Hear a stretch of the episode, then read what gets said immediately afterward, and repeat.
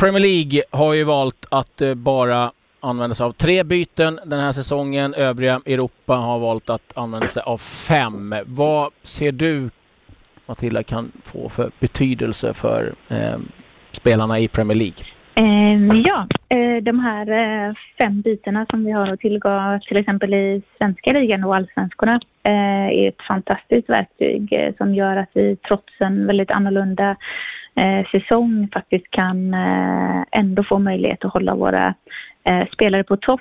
Ehm, slitaget blir ju ett helt annat om man spelar väldigt täta matcher, inte har haft en optimal försäsong och så, mm, så spelar man på som vanligt med de vanliga tre bytena. Så att, eh, det är synd att Premier League inte har tagit tillvara på chansen.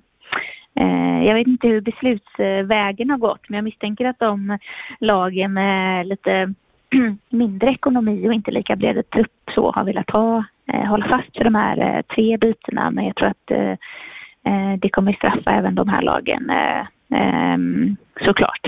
Så det är lite synd. Vilken betydelse har det om man säger att du kan göra två extra byten, att spelare kan kliva av med sig tio minuter kvar? Har det liksom så stor betydelse?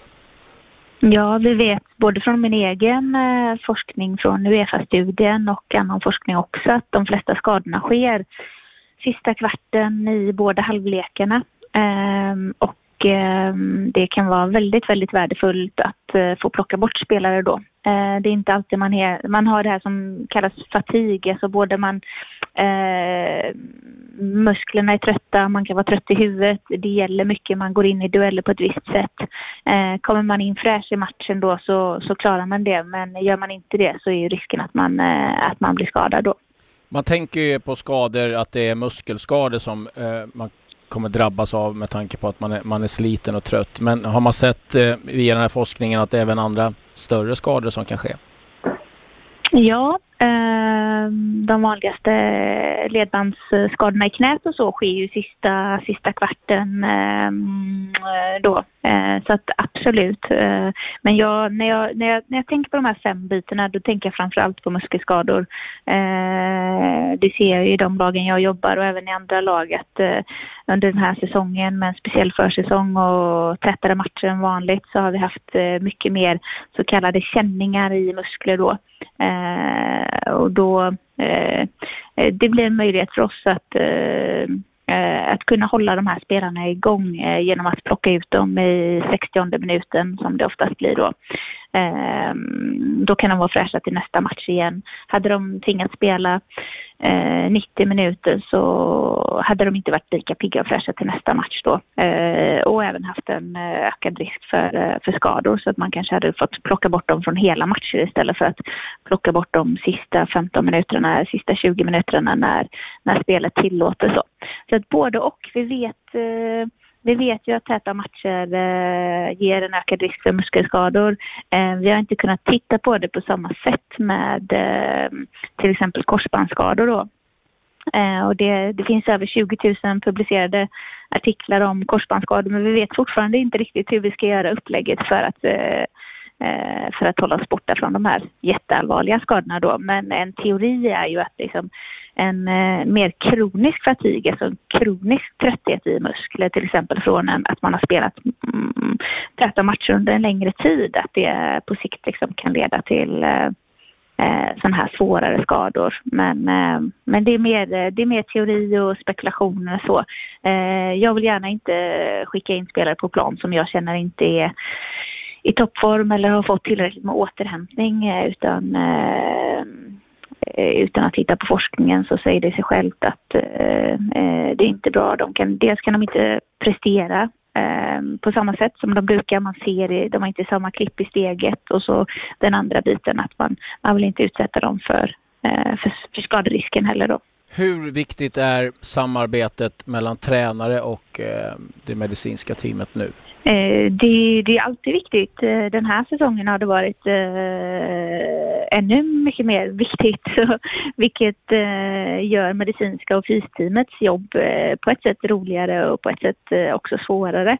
Men jag tror mycket det, bygger ju på att du kan inte komma in som matchläkare när du inte har träffat tränaren innan och säga att ja, men nu skulle vi byta. Men, men har man en bra dialog med tränarna och de har en bra förståelse för liksom, vikten att eh, vi medicinska vill också ha spelarna på på plan så mycket som möjligt och, och, att man kan göra en jättestor skillnad om man plockar ut dem och eh, då har vi dem fräscha till nästa match istället. Och vi har också stor respekt för att eh, Eh, i vissa situationer så, så väljer tränarna att eh, fortsätta spela spelarna ändå för att det är ändå eh, poäng i varje match som räknar i slutändan också. Så att ja men det är fruktansvärt viktigt. Det är det som gör att det är roligt också att man har förståelse för varandra och och, att, och det känns som att de tränare får mer och mer förståelse för att alla pusselbitarna måste finnas där. Medicinska måste finnas där, fysen måste finnas där, eh, idrottspsykologi måste finnas där, nutrition och eh, eh, eh tillbaka i tiden så kanske tränarna inte la lika stor vikt i det utan Eh, läkaren tar hand om spelarna när de blir skadade och så är det ingenting mer med det. Men nu finns det ju jättemycket forskning på att, eh, eller väldigt tydliga svar i forskningen när man ser att eh, kan man inte lyckas hålla en låg skadenivå så kan man heller inte vinna till exempel Premier League eller Champions League. Man kommer inte i toppen av tabellen helt enkelt. Och det ser vi också i Uefa-studien där jättemånga Premier League-lag har varit med säsong efter säsong sedan 2001. Då ser man det. När, Eh, när ett lag har lite högre skadenivå då, då kommer de inte i toppen. Även om det vanligtvis är ett bra lag. Och det, och det här vet liksom, det är eh, Martin Hägglund som har framförallt drivit den här forskningen då. Och, eh, och, och, och, det här vet eh, fystränare och det här vet eh, medicinska team och nu även tränare då. Så att, eh, det känns som att vi har en bra förståelse för varandra i nuläget. Ja, det går framåt i alla fall. Det gör det också med, ja. med, med, med, tekniken, Matilda. Man läser ju och, och ser rapporter om att eh, klubbar använder sig av de här eh, GPS-västarna till och med under matcher nu för att se när spelarna är på den här red zone och kanske då läge att plocka av dem. Hur, hur långt ja. har man kommit i det där?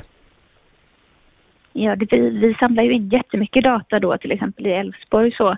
Eh, jag tror att eh, Eh, eh, internationellt sett i de stora toppklubbarna så har man ju gått lite från att samla in hur mycket data som helst. Nu börjar man liksom smala av det lite granna. Man eh, kastar ut några kanske masterstudenter och doktorander och har liksom två, tre stycken i klubbarna som jobbar med det här. Man behöver liksom inte ett team på 15 utan man behöver också eh, lyfta på blicken och titta på spelarna. Hur ser de ut? Eh, och man pratar med spelarna. Man får också en jättebra känsla från det. Så att man, det viktigaste är liksom the basics, det som tränarna och medicinska teamet på plats känner av från spelarna. Sen så har vi jättenytta från eh, datan i GPSen också. Och, och, och, en av de stora fördelarna tycker jag är att det, det, det öppnar hela tiden för en dialog. Man pratar hela tiden med med spelarna. Men nu är du i den röda zonen. Hur känns det? Hur känns det tillbaka i tiden? Och så får man massa värdefull information genom det. Eh, så att eh, eh vi har kommit långt. Samtidigt så byts ju de här GPS-systemen ut Eh, efter några säsonger hela tiden. Det blir gammal teknik och då kan man inte jämföra de gamla studierna man har gjort med de nyare studierna på samma sätt när det är ny teknik. Så det är fortfarande eh, väldigt viktigt att eh, ha en bra dialog med spelarna. Eh, back to basics, titta på spelarna, hur rör de sig på planen, hur ser det ut?